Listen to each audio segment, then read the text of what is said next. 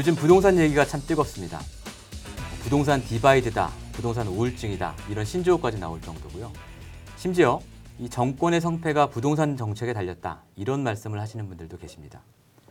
그런데 언론이든 정당이든 뭐 하다못해 인터넷 카페라는 데 곳에 가봐도 어, 부동산과 관련한 정확한 팩트가 무엇인지 또 우리 공동체, 우리 공동체와 부동산 정책의 바람직한 관계는 무엇인지 이런 것들을 얘기하는 곳은 거의 없습니다. 언론이든 정당이든 각자 이해관계 그리고 인터넷 카페도 역시 각자 이해관계에 따른 주장들만 난무하고 있는데요. 그래서 저희 뉴스타파가 오늘 토론을 준비했습니다. 어, 지금의 부동산 시장 상황 그리고 바람직한 부동산 정책 이것들을 저희가 팩트에 입각해서 냉철하게 짚어보는 그런 시간이 될 거고요. 먼저 오늘 함께 이야기 나누실 분들을 소개하겠습니다. 먼저 요즘 제가 아까 수도꼭지 같은 분이라고 했는데요. 어디 TV든 신문이든 틀면 나오는 분입니다. NH투자증권의 김규정 부동산 위원 나오셨습니다. 네, 안녕하세요. 안녕하세요. 반갑습니다. 네. 소개 한 말씀 해주시죠. 네, 김규정입니다. 요새 대책 나오고 나서 정신없이 바쁜데 네. 뭐 내용도 복잡하고 그래서 네. 질문도 많이 받고요. 근데 저도 계속 공부를 좀 하는 중인데 또 공급 계획 같은 것들이 이후에 더 음. 남아 있는 상황이어서 맞습니다.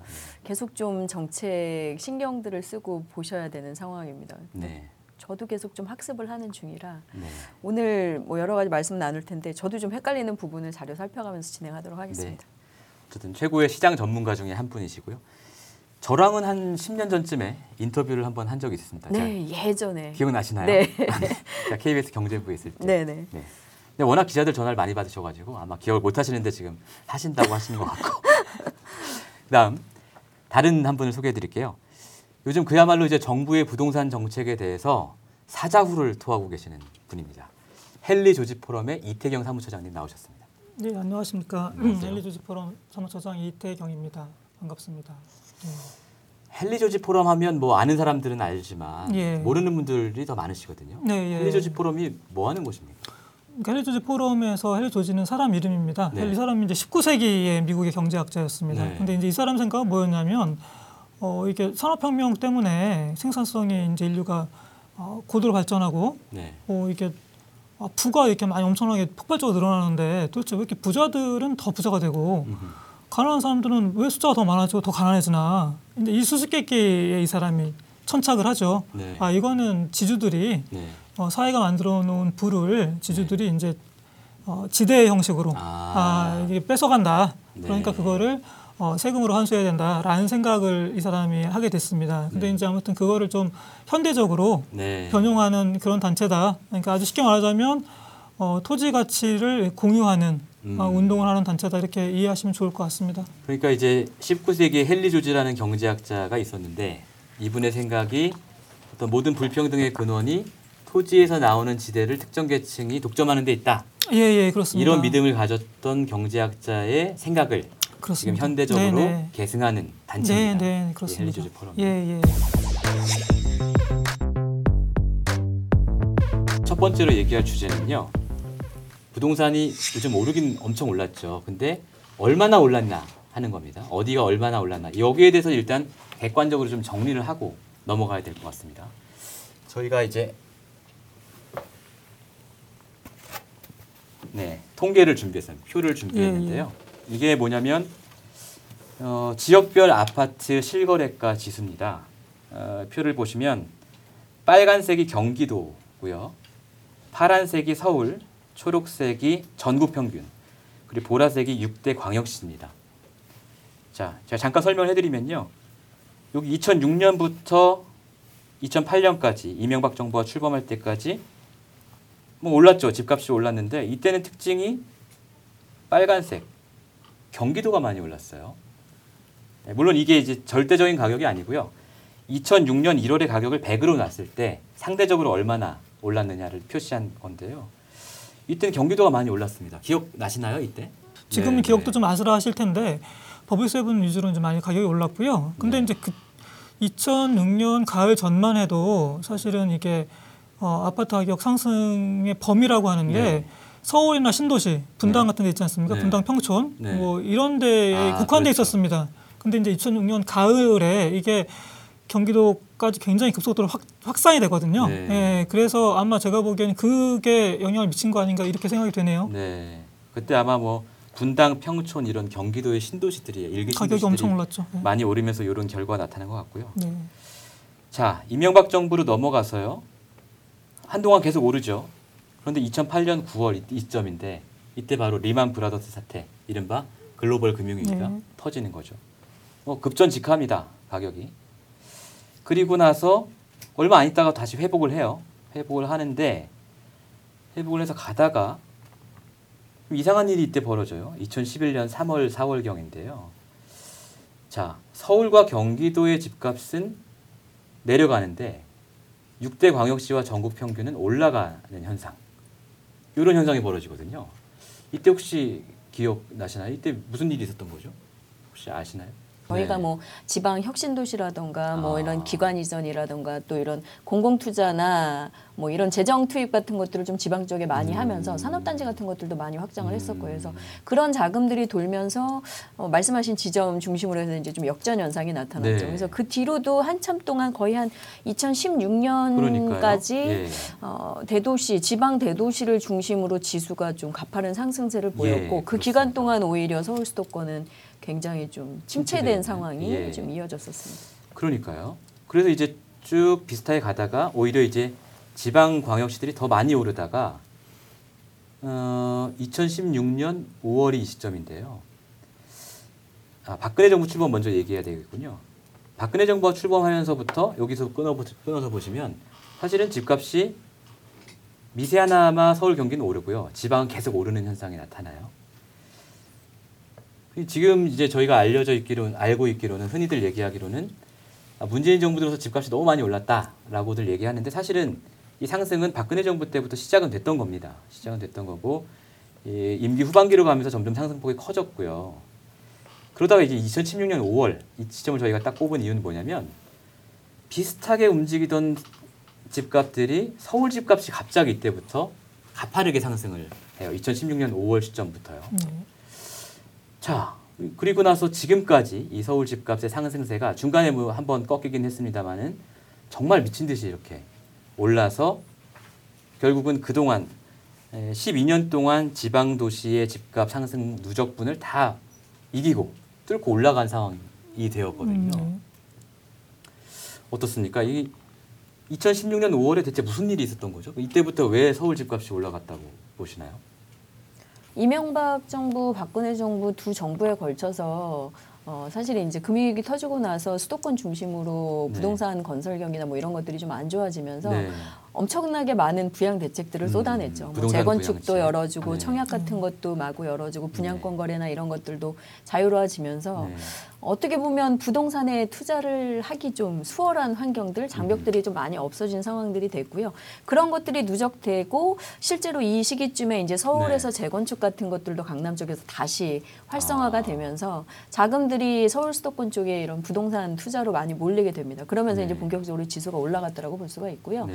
어, 지방 같은 경우는 사실 금융위기 이후로 거의 한 8년 이상 장기 시기열로 조금 부동산 이제 주택 경기 네. 가격 지수가 좋은 편이었는데 네. 요때쯤에 이제 주요 뭐 조선업이라던가 이런 네. 거 이제 중심으로 아하. 돌아가는 지방 경기들 산업 구조들 안 좋아진 곳에서부터 어 이제 부동산들이 좀 타격이 생기면서 이때쯤부터는 음. 지방이 지금 횡보를 하기 시작하죠. 그렇죠. 그래서 예, 예, 예. 지방 쪽으로 내려갔던 자금들까지 이제 서울로 다시 이제 음. 돌아와서 투자를 하게 되는 형국까지 벌어집니다. 그래서 음. 이때부터는 어떻게 보면 과거 고점을 좀 회복하려는 이런 것들까지 겹쳐지면서 네. 서울 쪽에서 급상승세가 그렇죠. 나타났다고 볼 수 있죠. 그래서 이전 정부에서의 부양 대책, 그다음에 네. 유동성, 저금리 이런 것들이 집결되면서 네. 굉장히 집중적인 음. 급등세를 보인 특별히 2014년에 보면은 최경환이가 부총리가 된 다음에 네. LTV랑 DTI도 풀어줘요 서울에. 그렇죠. 예, 네. 그리고 이제 아까 말씀하셨던 것처럼 가을에 재건축 관련해서 규제를 다 풀어주거든요. 네, 재건축 연한을 예, 예, 네, 그 줄였죠. 40년에 30년으로 예. 줄인달지 하여튼 이런 굉장히 많은 2015년 가을 말씀. 2014년입니다. 2014년 예,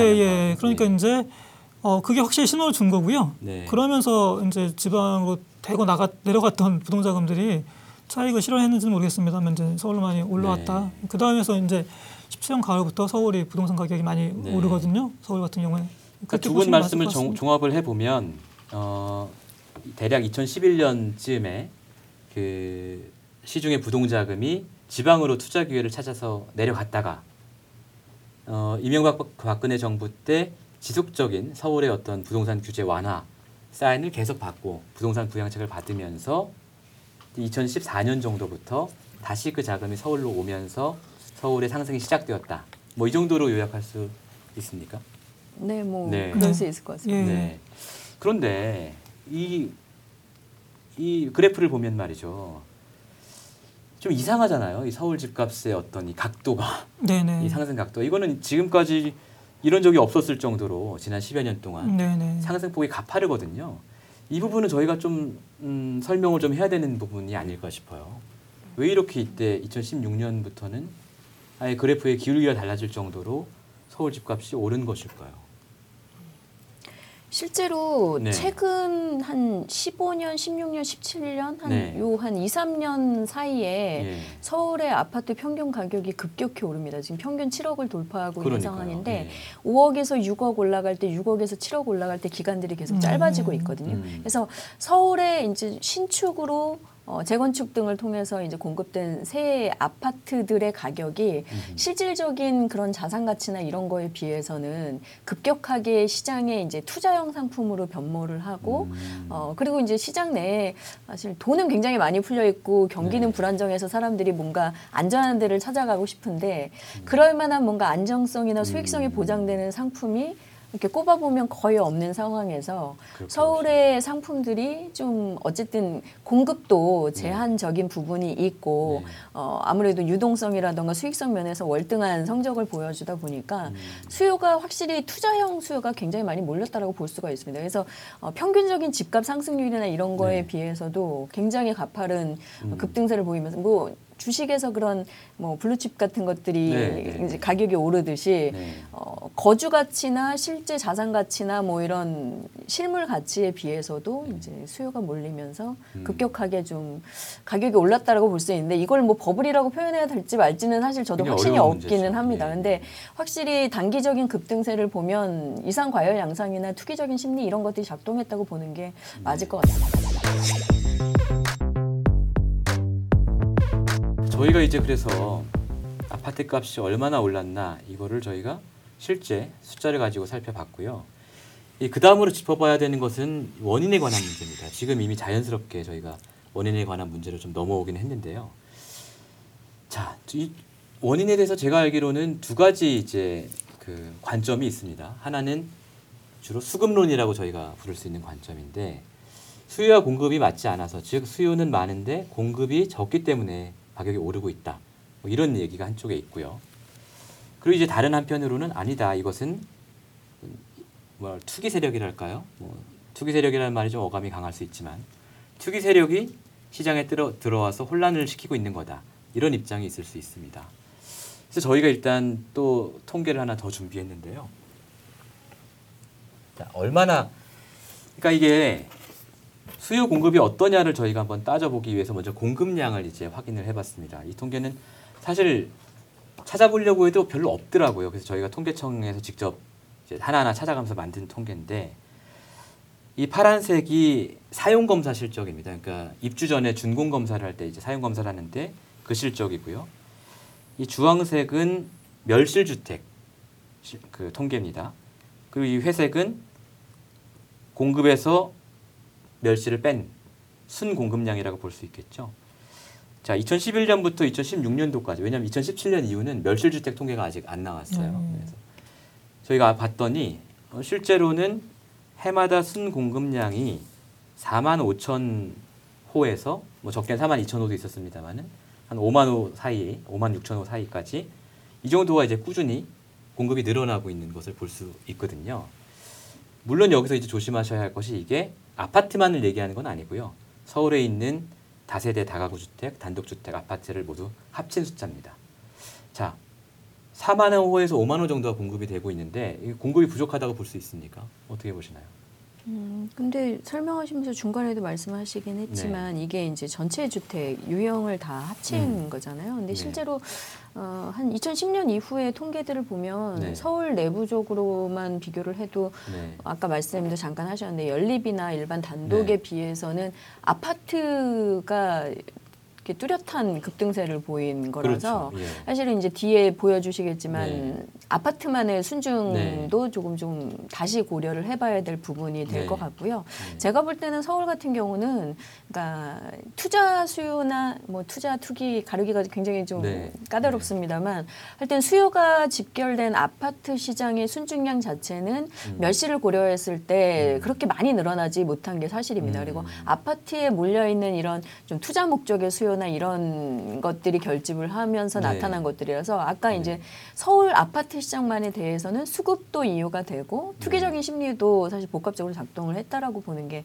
맞을 것 같습니다. 전국적으로야 지금 저희가 어, 물론 이제 어, 자가 보유율이나 이런 거는 50% 네. 후반에서 계속 정체돼 있기 때문에 좀 그렇긴 합니다만 총 보급량 자체는 절대 부족이라고 볼 수 있는 상황은 아니기는 하거든요. 예. 그래서 어쨌든 전국적으로 볼 때는 어, 정체된 자가 보유율에서 이제 예측해 볼 수 있는 네. 다주택자 위주의 주택 네. 공급, 뭐 음. 그게 결국에는 일반 수요자들한테는 어, 계속해서 이제 주택이 모자라게 되는 그런 상황들을 만들었을 음. 거고 서울 쪽에서는 아파트의 순증이 어쨌든 제한적으로 늘어난다라는 부분과 네. 투기적인 수요자들이 이제 몇몇 그런 어, 강남권을 중심으로 한 아파트 쪽의 재건축이나 새 네. 아파트 투자에 집결됐다, 뭐 이런 네. 것들이 예, 요인이라고 봐야 될 것. 같습니다. 아, 김 위원님 말씀은 어, 전국적으로 보면 그렇지 않지만 서울의 아파트만 놓고 봤을 때는 공급이 부족한 것도 사실이고 거기에 투자나 투기 수요가 붙은 것도 사실이고 이 두 가지 요인이 복합적으로 작용을 해서 서울 아파트 값이 급등했다 이런 말씀이시군요. 네, 그렇죠. 근데 저는 거기 네. 관련해서 말씀을 드리자면 사실은 이게 그 공급 부족이라고 하는 얘기가 네, 이 가격이 보면 항상 급등할 때 나오거든요. 네, 가격이 이제 부동산 시장이 침체되거나 소강 상태에 따- 빠지면 그런 얘기가 안 나와요. 음. 안 나오고 이제 대개 보면 가격이 급등하고 막 이제 투기 심리가 이제 막 기승을 부리고 뭐 이제 매물이 사라지고 막 이럴 때 모든 사람들이 이제 집 살려고 눈이 빨개지고 사실 이럴 때 이제 그런 얘기가 많이 나옵니다. 네. 많이 나오고 그 2005년에 보면은 그 아, 2005년, 4년, 뭐 6년, 2년 그리고 참여정부 네. 때죠. 가격 굉장히 많이 오를 때입니다. 아파트 가격이 버블 세븐 위주로. 음, 그때는 그때도 공급 부족하다는 얘기를 했었거든요. 네. 근데 그때도 어, 서울의 주택 총량이 모자라다는 얘기는 일체 없었고요. 네, 그리고 서울의 아파트 총량이 부족하다는 얘기도 안 했습니다. 네. 그때는 뭐라고 말했냐면 강남 벨트, 강남 서초 송파죠. 여기에 중대형 평형 아, 아파트, 그랬죠. 예, 네. 40평형대 이상이 부족하다는 그랬죠. 거예요. 예. 그러니까 그 전까지는 사람들이 뭐 별로 그거 40 중형대형 평형 그렇게 선호 안 하다가 네. 갑자기 그걸 너무 사고 싶어 한다는 거예요. 네. 근데 모자라다는 거죠. 근데 요번에 보니까 버전이 좀 바뀌었어요. 네. 요번에 어떻게 바뀌었냐면 보통 이제 소득 5분위 음. 그러니까 20% 정도 되는데 그분들이 전국에 한 400만 가구 정도 되고요. 서울은 한 75만 가구 정도 된다는 네. 거죠. 근데 이제 어, 연소득이 한 1억 정도 된다는 겁니다. 네. 그리고 이제 그분들 소득이 가파르게 늘었고요. 금년 들어서. 그래서 이분들이 그 특별히 서울에 음. 서울에서도 다는 아니고요. 음. 강남 벨트와 역시 그다음에 이제 그게 약간 이제 확장이 됐습니다. 그래서 마용성 네. 마포 용산 성동이죠. 지역, 예. 예. 네. 여기에 이제 그것 헌 아파트는 아니고 새 아파트 10년 음. 미만에 음. 근데 역세권 가까운 거 이걸 너무 강하게 사고 싶다는 거예요. 네. 예, 그래 너무 너무 사고 싶어서 이게 미스매치가 너무 극단적으로 일어나고 이래서 이제 가격이 오른다 이런 얘기거든요. 그러니까 그러면 예 처장님께서는 예, 과거에 예를 들어서 집값이 떨어질 때는 공급 부족 얘기 안 나왔고 네, 또 한때는 강남에 가까운 수도권에 중대형이 부족하다라는 얘기를 했고 음, 그렇습니다. 지금은 어, 서울 구도심, 강남과 구도심에 신축 아파트가 부족하다라는 얘기를 한다라는 네, 예, 예. 걸로 미루어 봤을 때 네, 주택 공급이 부족하다라는 것은 어떤 투기 세력의 뭐 이른바 작전이다. 뭐 이렇게 보신다는 겁니까? 작전이라기보다는요. 네.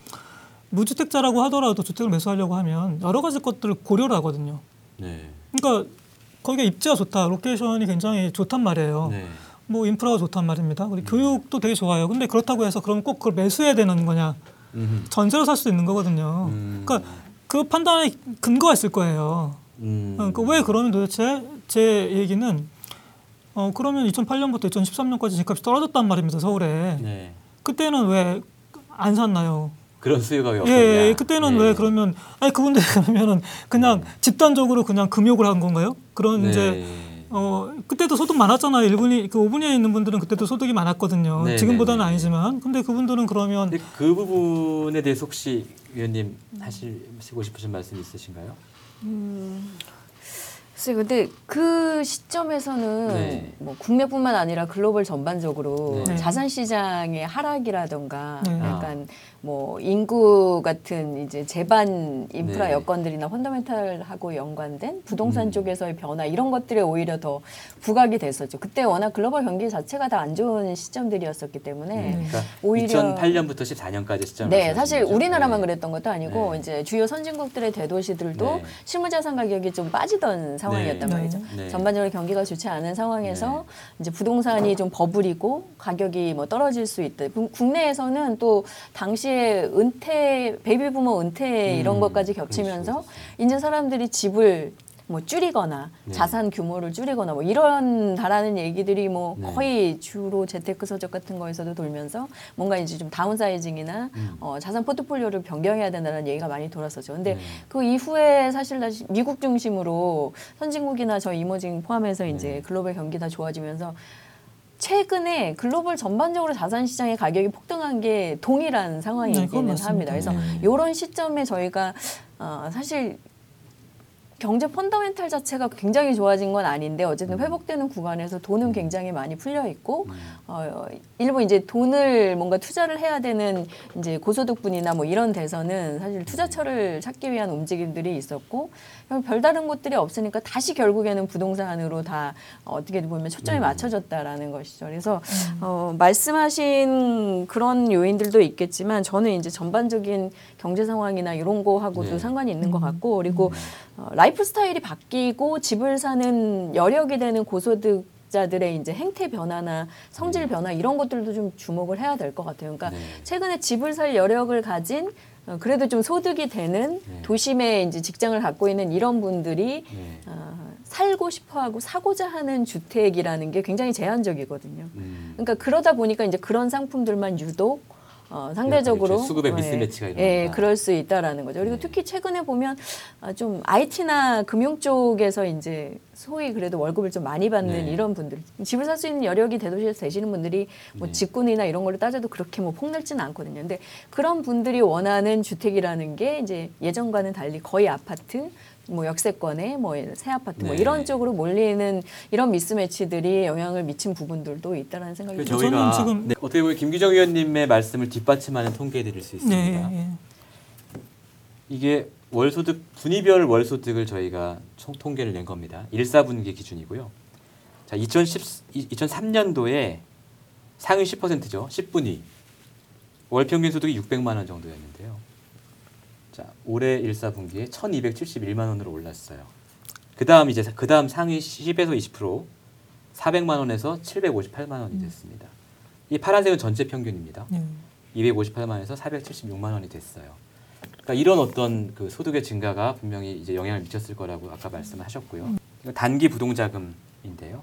이거 이제 즉시 다른 투자처로 옮길 수 있는 돈을 얘기하죠. 뭐 MMF라든지 요구불 예금이라든지 2008년도에 539조였던 것이 2017년 7월 기준으로 1035조까지 올라왔습니다. 자 이렇게 보면 어, 지금 두 분의 말씀을 종합하고 저희가 보여드린 통계까지 종합해 보면 어, 어쨌든 사람들의 사람들이라고 하는 건 좀 미안한 얘기고 상위 1, 20%의 소득이 굉장히 많이 늘었고 네. 그리고 시중에 과잉 유동성이 있는 네. 상황이고 네. 이 상황에서 이 유동성이 집값으로 한번 몰리기 시작하니까 네. 아까 처장님 말씀 주신 것처럼 네. 자 지금까지는 내가 소득이 있고 모아놓은 돈이 조금 있어도 집 살 생각은 안 했던 사람들이 네. 아 올라가네 올라가네 하고 점점 이제 매수에 가담을 하면서 네. 이 사람들이 이제 수요가 되는 거잖아요. 네. 새로운 수요가 되는 네, 거잖아요. 네. 그래서 어느 책을 보니까 그런 얘기가 있더라고요. 이 부동산이라는 것은 일반 재화와는 달리 가격이 올라갈수록 수요가 많아지는 시장이다. 공급은 줄고. 예. 네, 네. 보통은 이제 저희 재화라는 게 가격이 올라가면 수요가 적어지는 게 정상 그렇습니다. 예. 커브잖아요. 네, 네.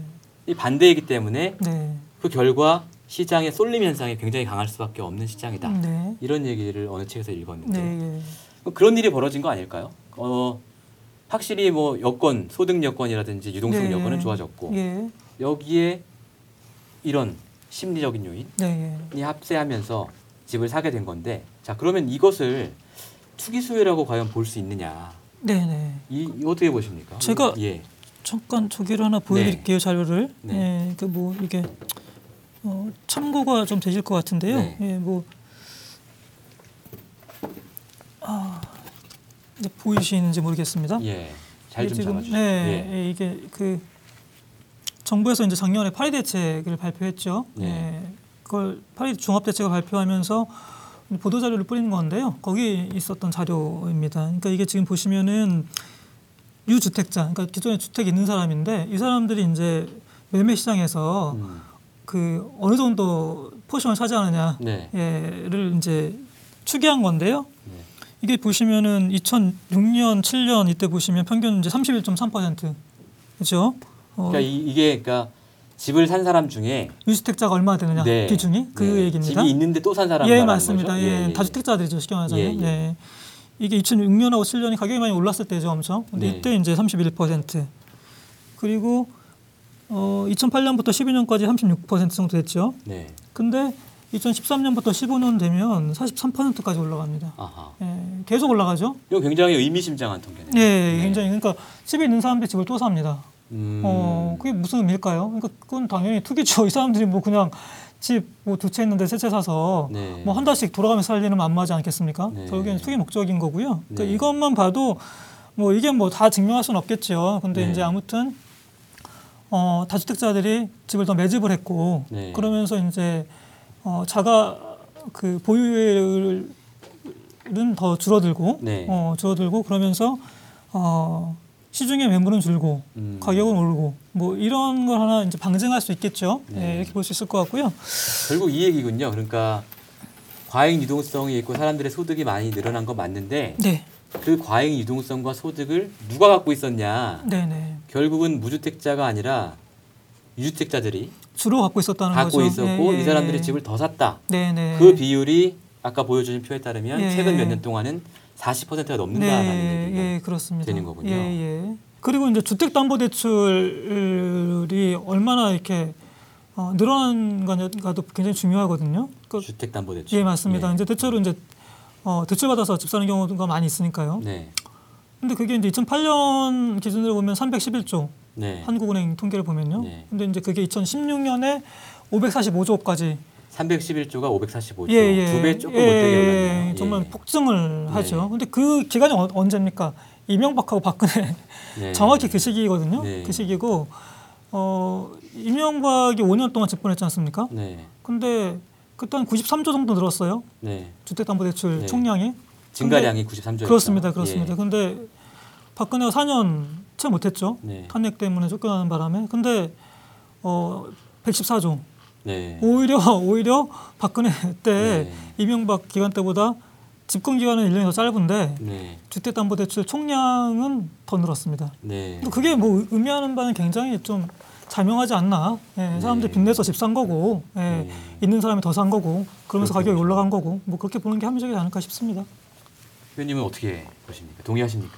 네, 뭐 상당 부분 네. 동일한 부분들이 있고, 근데 네. 그런 얘기를 하다 보면 이제 결국에는 이게 개인들의 투기의 잘못이냐. 네. 음. 사실 아까도 계속 말씀하셨지만 안전해 보이는 자산에 투자를 하려는 심리는 인간이라면 누구나 갖는 네. 욕구일 텐데 아. 이제 이거를 부추긴 정책이 더 이제 책임질 부분이 사실 예, 예. 있다라는 거에 네. 이제 네. 얘기가 계속 흘러가게 되는 거죠. 네. 그러니까 그때는 어, 대출도 막 낮춰주고 금리도 그렇죠. 싸고 네. 돈 쓰라고 어, 했죠. 그쵸. 막. 경제 네. 뭔가 네, 네. 이제 전체 규모적인 거를 부풀리기 위해서 부동산 쪽으로 막 열어줬단 네. 말이죠. 그래서 네. 그거를 따라서 사람들이 그냥 어 이렇게 쉬운데 다 너도 너도 하면은 뭐 1억씩 오르고 네. 2억씩 오르고 네. 하게 이제 뒀다가 지금은 이제 그게 누적돼서 일부 지역에 이런 폭발을. 어, 이제 그렇죠 폭발적인 네. 가격 급등이나 이런 투기적인 양상을 또 또 개인들의 뭔가 투기적인 잘못인 음. 것처럼 몰아가는 네, 네. 이런 상황이 되다 보니까 음. 음, 사실은 그거에 동참했던 분들이 정책에 대해서 굉장히 좀 어, 실망 내지는 아, 왜수 나를 있죠. 갑자기 범죄자처럼 몰고 가나 뭐 이런 생각들을 하게 되는 상황까지 좀 벌어진 것 같아요. 그래서 네. 네. 그런 부분은 확실히 이제 부동산 정책을 어떻게 써야 하는가에 네. 대해서도 저희가 좀 굉장히 고민해볼 부분인 것 같습니다. 예. 제가 그러면 뭐 저희는 뭐 아시겠지만 정파적인 언론은 아닙니다만 네. 기승전전 이명박근혜로 가 지금 결론이 모아진 아니 건가요? 그건 그건 네. 아니고요. 그건 이명박근혜 아니고 정부 때 어떻게 보면 그 규제도 완화하고 네, 대출도 네, 많이 네, 네. 내주고 네. 이렇게 해서 지금 어떤 부동산 폭등에 기반이 마련됐다라는 네, 말씀이시잖아요. 예, 예. 제가 보기에는 아무튼 9년 동안 이명박과 박근혜가 일종의 그러니까 악의 씨앗을 뿌린 거고요. 네. 투기를 하라고 부추겼고 모든 제도를 그렇게 만들어 준 거죠. 그러니까 보유세를 없, 거의 다 파괴시켰죠. 그다음에 이제 시장을 정상화시킬 수 있는 조치를 다 없앴습니다. 네. 양도세 중과 다 풀어졌고요. 네. 그다음에 심지어는 뭐 이제 어, LTV나 DTI까지 낮춰서 빚내서 집사라고까지 심지어 했지 네. 않습니까? 그러니까 박근혜 정부는 사실 그런 거였어요. 빚내서 너희가 집을 살 거냐, 네. 아니면 빚내서 오른 전세값을 충- 충당할 거냐. 둘 다 하기 싫은데 서- 선택하라고 이게 윽박지른. 정부였어요, 네, 사실은. 그러니까 정말 이게 정말 비극인데 그때 선택의 선택을 어떻게 했냐에 따라서 지금 사실은 뭐 이제 클래스가 달라지는 거죠. 달라진 예, 클래스가 달라진 건데. 개인들의 생활들이 달라지죠. 근데 이제 그건 뭐 당연히 그들한테 가장 큰 책임이 있는 거고요. 네. 그게 일종의 지금 이 사태에 뭘 원자 할 때 원인일 것이고요. 네, 자, 뭔 그럼 원인. 예, 네. 그럼 근인은 뭐냐? 당연히 이 정부의 책임 있죠. 네 좋습니다. 그래서 저희가 이번 정부 얘기로 그럼 넘어가 볼게요. 네, 저희는 네, 네. 이명박근혜 정부 탓만 하고 있을 수는 없으니까요. 아, 예, 네. 9.13 대책에 대한 얘기인데요. 네. 뭐 그동안 여러 대책이 있었습니다만은 가장 강력한 대책이 9.13 대책이니까요.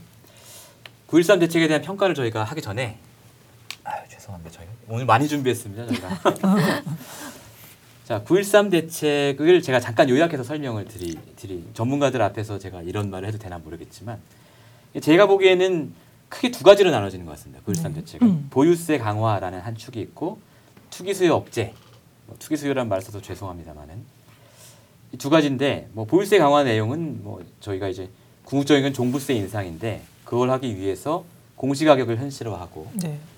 공정시장 가액 비율 이거는 쉽게 말하면 깎아주는 거죠. 네, 네. 세금 산출할 때 네. 너네- 할인율 같은 네, 거. 할인율이죠. 예, 예.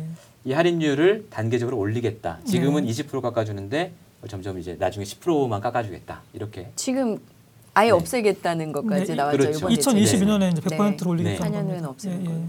자, 요게 일단 보유세 강화라는 한 축으로 정리될 수 있을 것 같고요. 네. 투기 수요 억제, 그러니까 돈줄을 조이, 조이 겠다는 게 가장 중요한 것 같아요. 그래서 네. 주택 도시 기금의 융자 중단을 하겠다. 물론 이제 투기 및 투기 과열 지구에 한해서 그런 거고요. 주택이 있는 사람들은 전세자금 대출도 제한하겠다. 뭐 이런 얘기가 있었고요. 주택이 있는 사람들은 주택 청약에서도 배제하겠다. 뭐 이건 물론 지금 철회가 됐죠? 뭐 철회 안 됐나요? 일부 예. 수치를 조정하는 음. 걸로 지금 네네네. 얘기가 되고 있어요. 예전 처음 대책은 아예 이제 주- 전체를 이제 예. 무주택자들에게 우선 순위를 네. 주겠다고 했다가 이제 1순위자나 이런 분들에게도 일부 추첨제가 네, 남아 있도록 조금 예. 주는 걸로. 그리고 임대 사업자들의 혜택을 축소한다. 네. 뭐 이거 전체적으로 크게 보면 어쨌든 지금 집 가진 사람들은 집 더 살 생각하지 마라. 그리고 집을 더 살 수단인 대출을 막아버리겠다. 네. 뭐 이렇게 요약이 될 수 있을 것 같습니다. 네. 이제 기타로 이제 제가 빼놓은 거는 뭐 가격 담합 규제. 이건 사실은 부차적인 얘기 같고 네, 맞습니다. 공급 확대. 이건 아직 안 나온 거잖아요. 이건 내일 나올 네, 내일 나올 21일 예정이에요. 나올 예. 예정. 오늘이 20일이니까 내일 네, 네. 나올 예정인데 이 얘기 이따 다시 해보고요. 자 이렇게 지금 9.13 부동산 대책을 요약할 수 있을 텐데요. 우선 하나씩 볼까요? 종부세 강화부터 본다면요. 효과가 있을 거라고 보십니까? 어떠십니까? 음, 이게 어느 네. 대상에게 어떤 목적의 효과를 낼 거냐에 어. 따라서 좀 얘기가 제 달라질 수 있는데. 네. 일단 네. 예를 들어서 이제 정부가 강남의 고가 주택이나 아파트를 가진 사람들의 집값이 떨어지기를 원해서 내놓은 거라면 제가 볼 땐 효과는 그렇게 크지 않습니다. 아. 실제로 종부세가 지금 뭐 세율로 최고 3.2% 얘기가 나오긴 했지만 계산을 해보면 네. 종전에 내시던 금액들에서 이렇게 급격한 세금 인상이 나타나는 수요는 제한적이기 때문에. 그리고 예, 일단 대책 이후에 이제 수요자들을 제가 체크한 네. 바로 바에 따르면 아직도 이제 강남 쪽의 아파트나 재건축에 대해서 상승 기대나 투자 가치를 좀 높게 보고 있다 보니까 어. 종부세가 조금씩 높아진다라고 해도 어, 당장 종부세가 부담스러워서 팔겠다라는 답변은 거의 나오지는 않고 그렇습니까? 있고요. 예. 오히려 종부세가 부담이 된다면 이제 이게 현재 이제 인별 합산이기 때문에 네네네. 계속 이제 증여나 뭐 네. 이런 방식 등을 통해서 자산을 아. 분산하려는 고민들을. 예, 계속 뭐 그동안도 계속 해왔지만 이제 네. 고액자산가 그룹에서는 그런 식의 응대를 하겠다라는 답변들이 아직은 좀 더 많아서 야. 만약에 강남 집값을 떨키려고 종부세를 예. 쓴 거다라고 하면 음, 그 효과는 사실 미미할 수밖에 어, 없어요. 지금 말씀은 그 강남이나 뭐 돈이 많은 분들은 종부세 올라도 크게 부담도 안 되고 또 이걸 자산을 쪼개면서 이걸 피해갈 방법을 지금 열심히 연구하고 있다. 그렇기 때문에 이분들한테는 큰 효과는 없을 거다. 이건 정부 당국자들이 김 의원님 말씀 꼭 들으셔서 빠져나갈 구멍을 막아야 되는 게 아닌가 뭐 이런 생각이 드는데요. 근데 제 생각에는 일단 보유세 국한해서 말씀드리자면 저는 저는 저는 가면? 완전히 네. 종이 호랑이라고 보고요. 아 그렇습니까? 단적인 예를 하나 들어볼게요. 두 분의 의견이 일치하시네요. 예, 예컨대 최고세율 3.2% 얘기하는데 그러면서 네. 뭐 참여정부 때보다 더 강하다 이런 말 하는데 네. 아니 그건 정말 새빨간 거짓말입니다. 왜냐하면 이게 3.2%라고 하는 최고 네. 세율 그동 그전에는 2.0%였거든요. 네. 이게 네. 적용되려면 다주택자여야 되고요, 일단. 네. 그리고 공시가격으로 94억을 초과하는 부분만 한정되는 겁니다. 네. 근데 그렇게 되려면 예를 들어서 서초구에는 아크로 리버파크 그게 네. 이제 그 유명한 아크로 리버파크 우리나라에서 제일 아, 비싼 아파트 중에 뭐 하나죠. 제일 비싸진 네. 않은데 하여튼 그냥 네. 뭐 이제 아주 상류층이 사는데 아니고는 네. 제일 비싸죠. 예. 거기가 이제 평당 1억 뚫었다고 해서 화제였지 않습니까? 네. 평당 1억이면 34평 기준으로 30 억이 34억. 넘죠. 예. 근데 그게 공시 가격이 한 15억 정도 할 겁니다, 지금. 공시 가격. 예. 그러면 보십시오. 최고 세율에 해당되려면 네. 그걸 7채를 갖고 있어야 돼요. 아 그렇습니까? 여섯 채 갖고 있으면 90억이잖아요. 네. 안 되잖아요. 공시 가격 90억 기준이니까. 94억. 예. 초과분. 예. 그러니까 여섯 채 합치면 15억 곱하기 6이면 90억 아닙니까? 거기에 해당 안 되는 거예요. 그러니까 제가 보기엔 아크로 리버파크 일곱, 일곱 채 갖고 있는 사람 한 명도 없을걸요, 대한민국에? 그 제가 국세 연보 통계를 찾아본 적이 있었는데 그 종부세 최고 세율을 내는 사람의 숫자가 네. 아, 제 기억이 정확한지 모르겠는데 몇백 명 단위였던 것 같아요. 맞습니다. 마- 그렇고요. 예. 그러니까 그런 정도로 굉장히 이제 아주 손에 꼽는 거고요. 네. 그 다음에 이제 다주택자가 3.2%고 그 사람 굉장히 교묘하게 만들어 놨어요. 그러니까 세부담 상환도 300%가 다 적용되는 게 아니고 이런 네. 건데. 근데 이제 어 다주택자가 3.2%고 네. 지금 그냥 그 단독주택인 경우 단독인 경우에는 네. 일주택자 같은 경우는 지금 2.7%죠, 위원님. 2.7%인데 제가 보기에 거기에 해당하는 사람 하면 이건희 자택에나 해당될 것 같아요. 그러니까 사실은 이게 아니 근데 아무 의미가 없다. 그 지금 말씀하신 건 굉장히 이제 돈이 많은 사람들 얘기고 적당히 돈이 많은 분들 네. 예를 들어서 네. 어, 공시가격이 뭐한 20억 정도 네. 뭐 이 정도 주택을 갖고 있는 분들은 부담이 좀 많이 늘어나는 거 아닙니까? 거의 없죠. 그러니까 일주택자라고 할 때. 네. 그러니까 저는 사실 이번 대책의 핵심은 뭐였냐면 어, 매년 받는 네, 세금 고지서 네, 보유세 관련해서요. 네. 뭐 종부세겠죠 주로는 네. 그게 사실은 얼마나 많이 실제로 위협적으로 느낄 정도로 꽂히느냐. 그게 아. 저는 핵심이었다고 봐요. 일주택자든 다주택자든 간에 적당히 돈이 많은 사람들한테도 이라도 부담을 줬어야 예, 된다. 실제로 그러니까 이게 그리고 매년 불어나는 게 눈에 뻔히 보여서 예. 어 이건 굉장히 부담이 되는데라고 예. 그런 신호를 저는 확실히 줬어야 된다고 생각을 해요. 그러니까 그렇군요. 저는 이제 그거를 일종의 충격과 공포라고 네. 표현하는데 네. 지금 시장은 굉장히 비이성적이기 때문에 네. 이성적인 해법 가지고는 되지 않는 건데 제가 보기엔 이건 지금 굉장히 이성적으로 접근하고 있다. 저희가 이제 앞으로 어떻게 돼, 어떻게 해야 되느냐 이 문제는 조금 이따 더 예, 얘기를 예, 해보고요. 예. 일단 효과는 없을 거라고 보신다는 거고 예. 위원님도 역시 효과는 없을 거다. 그 그런 약간 적당히 돈이 많은 사람들한테도 효과가 없을까요? 어, 그 시장 분위기가 혹시 좀 읽히는 게 있습니까? 일단 요번에 뭐 과표 구간이라는 좀 복잡한 표현을 네, 써서 굉장히 헷갈려 하시는 분들도 많았는데 네. 어쨌든 정부가 발표한 내용대로 보자면 과표 기준으로 6억, 네. 3억에서 6억 구간 뭐 이런 걸. 신설해서 예. 일부 세율을 올리는 뭐 네. 그런 작업들도 해서 네. 오히려 좀 어중간한 금액, 음. 그러니까 물론 이분들도 부자긴 하죠. 물론이죠. 근데 그 부자들. 중에서 네. 조금 네. 어중간한 자산 규모 이런 걸 가지신 분들의 입장에서 느낄 때 네. 좀더 이런 세 부담이 나에게. 더 생겼다 뭐 이런 느낌을 주는 쪽의 조정이 저는 더 있었다라고 생각이 돼서 어, 이게 잘못 이해가 되면 네. 정부가 진짜 좀 자산이 진짜 많은 분들한테 네. 뭐, 뭐 보유세 원칙에 따라서 세금을 네. 계속 높여 나가는 그런 스텝을 밟는 게 아니라 이게 좀 어떻게 보면 이 세금을 더 많이 거두려는 아. 게 아니야라는 의심을 불러 일으킨다거나 오히려 지금 두 분이 반대 말씀을 하고 뭐 계시네요. 이런 예. 상황일 수도 있다라고 보여서 저는 사실 아까 이제 좀, 좀 충격적인 뭐 그런 것도 좀 네. 말씀을 하시긴 했는데 저는 오히려 보유세 접근은 뭐 부동산 조세 쪽의 보유세 접근은 오히려 이런 다주택자 징벌이나 이런 느낌을 주는 거는 좀더 네. 위험하다라고 보는 편이거든요. 그러니까 네. 그러니까 자산 규모에 따라서 높은 세금이나 보유세를 매기는 게 당연하다라는 이런 사회적인 인식이나 그런 것들 공감대 네. 속에서 이제 올라가서 더 높여가야 되는 게 맞는데 네. 저희가 이것만 보자면 이렇게 느낄 때는 아 세금을 조금 거두려는 거지 이게 시장에는 별 충격도 없을 것 같고 그리고 아. 이게 뭐 일시적으로 늘렸다가 줄였다가 집 많은 사람들한테 집을 사지 말라는 시그널을 주기 위해서 이런 제도를 쓰는 건가 이런 오해를 남길 소지가 있다고 그러니까 그분들은 돼서 이거네요. 그 아, 부- 크게 부담돼서 집을 팔 정도로 부담은 안 되는데 기분 나쁘다. 뭐왜 심리적인 나한테 세금을 이렇게 걷어가지? 있죠. 내가 범죄자도 정도의- 아닌데 뭐 이런 아. 것들을 해서 저는 오히려 보유세는 이렇게 좀 다주택자 징벌이나 집을 사지 말라는 시그널로 쓰는 거는 굉장히 좀 신중했으면 하는 음, 입장입니다 개인적으로. 네. 저도 거, 네. 거기에 완전히 동의를 하고요. 네. 그러니까 다 올리면 돼요. 네. 집이 있으면 네. 땅 있으면 빌딩 그렇죠, 있으면 다 올려야 됩니다. 그러니까 세금을 다, 네. 당연히 그래야 되는 거고요. 그러니까 저는 뭐 증벌적 세금 돈 이런 건 일종의 부유세 네. 이런 성격은 다- 당연히 탈피하는 게 맞다고 보고요. 네, 네, 네. 아다 내야죠. 다 내야 되고 네. 기본적으로 이제 이게 일종의 그 어, 사회적 서비스, 네. 인프라 네. 이런 걸 사용하는 데 대한 대가 성격이 굉장히 강한 네. 것이거든요. 보유세라고 하는 게. 네. 그러니까 어 일종의 그러니까 응익적인 성격이 강한 세금이에요. 이거는 응능적이라기보다는 그러니까 능력에 아, 따라서? 나쁘, 네. 나빠기보다는 네. 그 편익을 누리니까 내는 세금이거든요. 보유세라고 하는 건. 네. 그러니까 예를 들자면 강남이라는 데가 인프라가 가장 좋다는 거 아닙니까? 거기 사는 분들은 네. 아니 그런데 너무 적게 내잖아요 세금을 보유세를. 그러니까 거기 맞게 내라 라고 네. 하는 거고요. 그래서 좋습니다. 부동 산 예. 있으면 다 내야 되는 게 맞는 것이요. 자, 그거 이제 너무 저희가 네. 어, 많은 전제를 요구로 하는 얘기 같은데 네. 그 전제부터 이제 짚어볼 필요가 있을 것 같고요. 저희가 그 얘기 한번 해보았으면 좋겠습니다. 이 문재인 정부가 부동산 문제를 바라보는 어떤 정책 기조랄까요, 철학이랄까요, 이 부분 한번 짚고 넘어갔으면 좋겠는데요. 예, 예.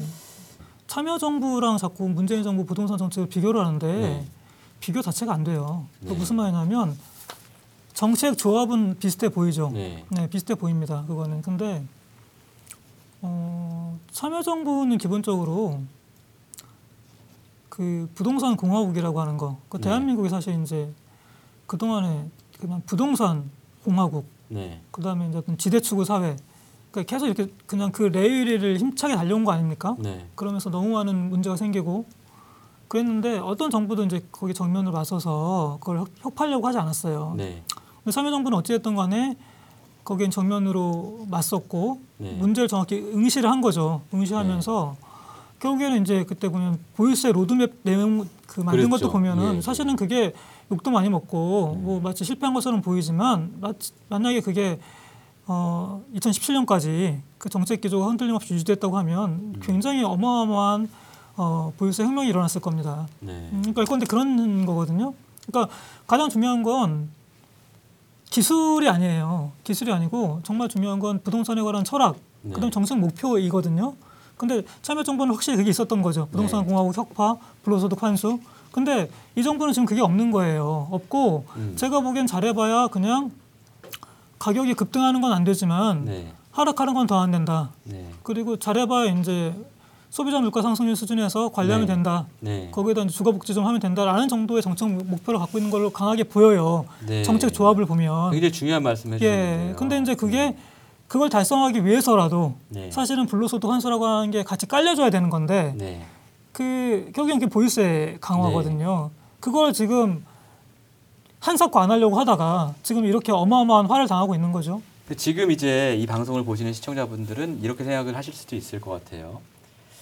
지금 차장님께서 말씀하시길 부동, 부동산 공화국을 혁파해야 되고 불로소득을 환수해야 된다. 네. 이게 어떤 참여정부의 목표였으나 네. 문재인 정부는 그 목표를 잃어버리고 좀 헤매고 있다 이런 취지로 말씀하셨는데요. 네.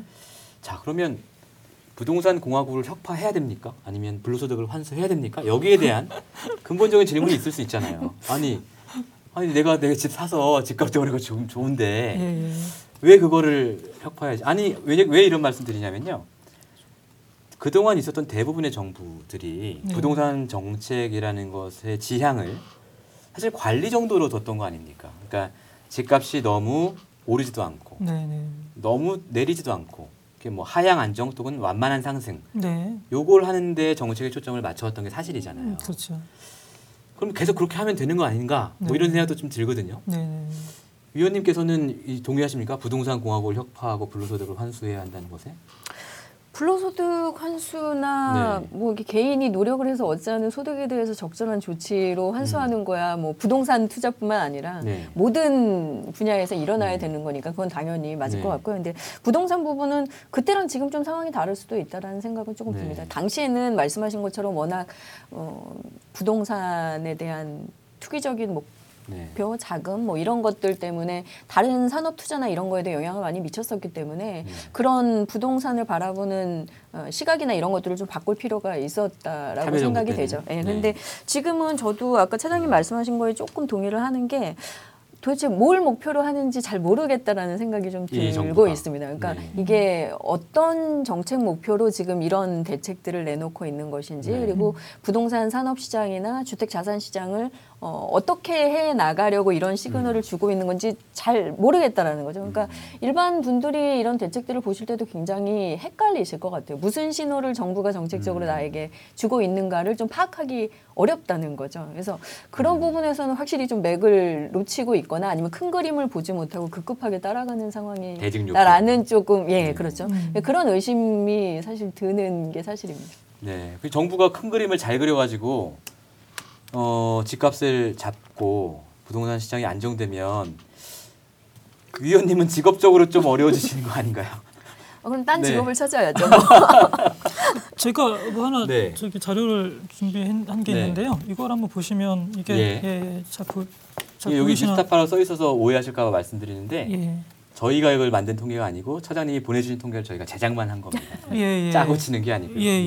예. 근데 이제 이게 제가 이제 부동산 공화국 혁파를 말씀드리니까 뭐저 저, 런 뭐 말도 안 되는 소리를 하냐. 예. 뭐 저, 저는 그렇게 느끼실 분들이 사실 많이 예, 저는 뭐. 사회주의자나 뭐 이렇게 생각하실지 모르겠는데 전혀 네. 아니고요. 전혀 네. 아니고 저도 이제 예, 자본주의 시장 경제를 강하게 긍정하는 사람이고 어, 근데 저는 이제 그렇게 생각을 합니다. 이 자본주의 시장 경제가 이런저런 한계와 또 이제 결점이 있지만 그래도 가장 좋은 점은 자기가 기여하고 노력한 데에 대해서 보상이 따른다라고 하는 거거든요. 네. 그러니까 노력 소득에 대해서는 거기에 상하는 보상을 해야 되는 게 맞는 거죠. 그게 정의의 원리고 네. 또 그게 효율성도 담보하는 거 아니겠습니까? 네. 근데 이제 이게 불로소득이라고 하는 거는 네. 그걸 정면으로 이제 파괴한단 말이죠. 네. 그러니까 이게 어, 자본주의 시장 경제에서 나가서는 사실은 이제 우리 민주공화국도 굉장히 위협하는 거예요. 네. 그래서 네. 불로소득을 용서하면 안 된다, 용납하면 안 된다는 거고요. 네. 근데 부동산의 가장 큰 거죠, 그게 불로소득이라고 하는 게. 그리고 이걸 한번 보십시오. 이게 부동산 불로소득 한번 어, 네. 이게 통계 추계인데요. 네. 이거 보시면 뭐 상상을 초월합니다. 이게 뭐 300조가 다 넘고요. 막 네. 이게 해마다 좀 다릅니다만은 어, 이건 실현된 불로소득이거든요. 네. 이거 어떻게 계산하신 거죠? 이거는 복잡하게 계산했죠 저희가. 예, 이거는 왜냐하면 사실 이런 게 로 데이터가 굉장히 뭐 잘안돼 있죠. 예, 부실하기 예, 때문에 뭐 굉장히 힘들게 추출해낸 통계인데요. 근데 이거 보시면 GDP에서 차지하는 비중이라고 하는 게 예, 이게 막 보시면. 25% 막 이래요. 20%는 다 넘고 예, 예, 네, 예. 20에서 25 사이를 왔다 갔다 예. 그러니까 지금 뭐 우리가 GDP가 1,600조 이렇게 네, 말하지 않습니까? 네. 그러니까 그 중에서 20% 이상이 아무것도 하, 일, 아무 일도 하지 않는 그 생산에 아무 기여도 하지 않는 어, 토지와 건물을 갖고 있는 사람한테 다 흘러 들어간다는 거죠. 네. 그러니까 무슨 말이냐? 그거는 아주 많은 사람들이 정말 필사적으로 일을 해서 네. 가치를 만들어내는데 그게 이제 그냥 아주 합법적인 방법으로 네. 이제 소수의 네. 예, 부동산 소유자들한테 이전된다라고 하는 것이거든요. 네. 그러니까 이렇게 해서야 사실 뭐 소득주도 성- 성장이고 혁신 경제고 뭐 공정 경제고 다 이제 제가 보기에는 네. 허망한 얘기거든요. 네. 그래서 무슨 일 있어도 이게 해결돼야 된다라는 생각이 들고요. 그리고 끝으로 말씀드리면 네. 대한민국이 사실 지금 보면 출산율이 급감했지 않습니까? 네. 그러니까 인구가 아직까지는 총 인구가 줄, 늘긴, 늘긴 하지만 곧 정점을 찍을 거고 급하게 떨어질 겁니다. 그렇습니다.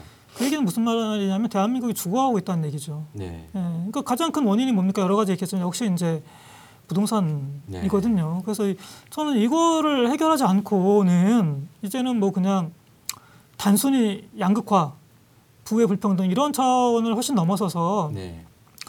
대한민국이 지속 가능하지 않다. 음. 어, 그러니까 죽어가는 대한민국을 살리기 위해서라도 이건 반드시 해, 해결해야 한다라는 네. 생각입니다. 예. 좋습니다. 저희가 그러면 어떻게 동의하십니까, 위원님? 근데 뭐 불로소득이나 이런 부분은 네. 동의하시고 당연히 좋습니다. 예, 누구시라도 예. 자, 사실 너무 많네요. 불로소득이라는 게. 예, 맞습니다. GDP의 20% 예, 굉장히 놀라운 숫자인 것 같습니다. 예, 예. 자, 마지막 발언으로 지금 당장 내일 청와대에서 전화가 옵니다. 어, 김기정 위원님, 저희 청와대에서 일 좀 해주시죠. 해서 김수현 수석 자리에 만약에 위원님이 들어가시게 됐어요. 자, 어떻게 하시겠습니까? 마지막으로 이 말씀만 듣고 끝내죠. 지금 어, 산업구조 변화나 이런 거랑 맞물렸을 때 점점 서울 집중과 서울 쪽의 부동산 자산 가격의 급등이나 이런 거를 막기는 점점 더 어려워질 거거든요. 네. 그래서 그런 부분에서 저희가 좀 돌아봐야 될 좀 숨고르기를 하고 정책적인 목표들에 대해서 다시 좀 점검을 해야 예, 점검을 해야 될 때가 아닌가 싶습니다. 어떻습니까? 자, 이태경 청와대 시민사회 수석은 무슨 일을 하시겠습니까? 어, 아까 말씀드렸던 것처럼 철학을 천명하고 정책 수단을 얘기를 하는 거죠. 네. 보유세 불로소득 용인하지 않겠다. 그렇게 생각하시면 돼요. 보유세라고 하는 게 좋은 데 살고 싶으면 입장료를 내라 거기에 맞게 음. 그런 거고 그 다음에 투기라고 하는 불길이 네. 다른 데로 번져가지 못하게 방화벽을 네. 또 치는 거죠. 왜냐하면 거기에 대한 비용을 내야 되니까라고 네. 생각하시면 될 것 같고요. 그 다음에 또 하나가 집 이제 가시 집 비싼 집 가시는 분들은 댓글 악성 댓글 다실 것 같은데요. 뭐 아, 저는 뭐 그런 거 아주 환영을 하고요. 네. 근데 민주공화국 시민이면 당연히 그런 의무를 하셔야 되는 거예요. 네. 그러니까 가격이 오른 건 내 거고 네. 세금을 내가 왜 내냐? 저는 이건 제가 보기엔 민주공화국 시민 자격이 없어요. 어허. 그러시면 안 되고요. 자 그리고 전 그건 분명히 말씀드리고 싶고요. 그리고 뭐 또 하나가 이제 저는 어, 공공임대라고 하는 것을 음. 정말 정, 정부가 아주 역점을 두고 추진해야 될 사업이라고 봐요. 정부가 어마어마한 재원을 투, 투- 투입을 해서요. 네. 공공임대를 짓는데 그 공공임대가 정말 좋은 걸 지어야 돼요. 그러니까 이제 이거는 정말 시장에서 구매를 못할 사람들을 위한 뭐 그런 게 아니라 주거 복지 네. 차원이 아니라 네. 정말 중산층 내지는 심지어 중상층조차도 들어가서 살 수 있을 만한 임대료를 내고 그런 데를 만드는 겁니다. 근데 그걸 어마어마하게 잘 만드는 거예요. 돈을 많이 쏟아부어서. 좋은 공공임대 주택을 많이 만들어서 그렇죠, 공급한다. 그렇죠. 그걸 네. 이제 그냥 예를 들자면 일개 신도시 지을 때 주택 200만 원 건설하겠다는 그때 당시에는 굉장히 허황된 목표였지만 아무튼 네. 달성했지 않습니까? 네. 물론 뭐 이제 바닷물에 섞고 막 이랬지만 근데 그런 식의 굉장히 원대한 목표 로드맵을 정해서 네. 시민들한테 그걸 이제 아 저렇게 되겠구나. 네. 그러면 내가 굳이 민간 임대 민, 민간 시장에서 비싼 거 살 필요 없, 없겠구나. 네. 저거 들어가면 되지. 그냥 네. 뭐그 대신에 뭐 이제 부동산 불로소득에 대한 기대는 버리고 네. 왜냐하면 이제 매각 차익 이런 건 기대 안 하는 거니까 거기 들어간다는 얘기는 네. 그렇게 선택할 수 있는 선택지를 줘야 된다고 봐요. 네. 지금은 선택지가 없는 상황이죠. 예, 사실. 저 같으면 그렇게 딱 두 개를 얘기 말씀드릴 것 같아요. 그리고 좀 어, 좋겠습니다. 그 하나는 그 보유세, 보유세를 통해서 불로소득은 확실히 환수하겠다라는 철학을 천명하고 예, 또 하나는 그다음에 공공 매우 질 좋은 공공임대 예, 예, 주택을 예, 예. 대량 공급하고 이두 예, 가지 예, 중산층도 여기서 사실 수 있다. 그러니까 굳이 지금 네. 조급하게 추격 매수하지 마셔라. 청와대로 가셔야겠는데요. 네. 그러니까 하실 말씀이 많으신 걸 보니까 가고 싶으신 아, 그건 전혀 아니고. 네, 네, 농담입니다. 예, 예. 사실은 저희가 준비한 토론이 뭐 어떻게 보셨는지 모르겠지만 어, 어디서도 보기 힘든 토론입니다. 이게 뭐 저희가 자화자찬하는 것 같습니다만은 이렇게 우리 사회의 어떤 존속 그리고 번영 이 자체를 위해서 부동산 정책을 고민하는 그런 언론들이 조금 더 많아져야 할 거라고 생각을 하고요. 지금까지 끝까지 보신 분들은 정말 대단히 감사합니다. 굉장히 보기 힘드실 수도 있었을 텐데 대단히 감사하고요. 이 두 분 시간 바쁘신데 시간 내주셔서 감사합니다. 아, 고맙습니다. 네, 예, 감사합니다. 고생하셨습니다. 고맙습니다. 네, 네, 고맙습니다. 고생하셨습니다. 예. 감사합니다. 내 목숨을 걸어서라도 지키려고 하는 것은 국가가 아니야. 난 분명히 소위 애국 이런 것이 아니야. 진실이야.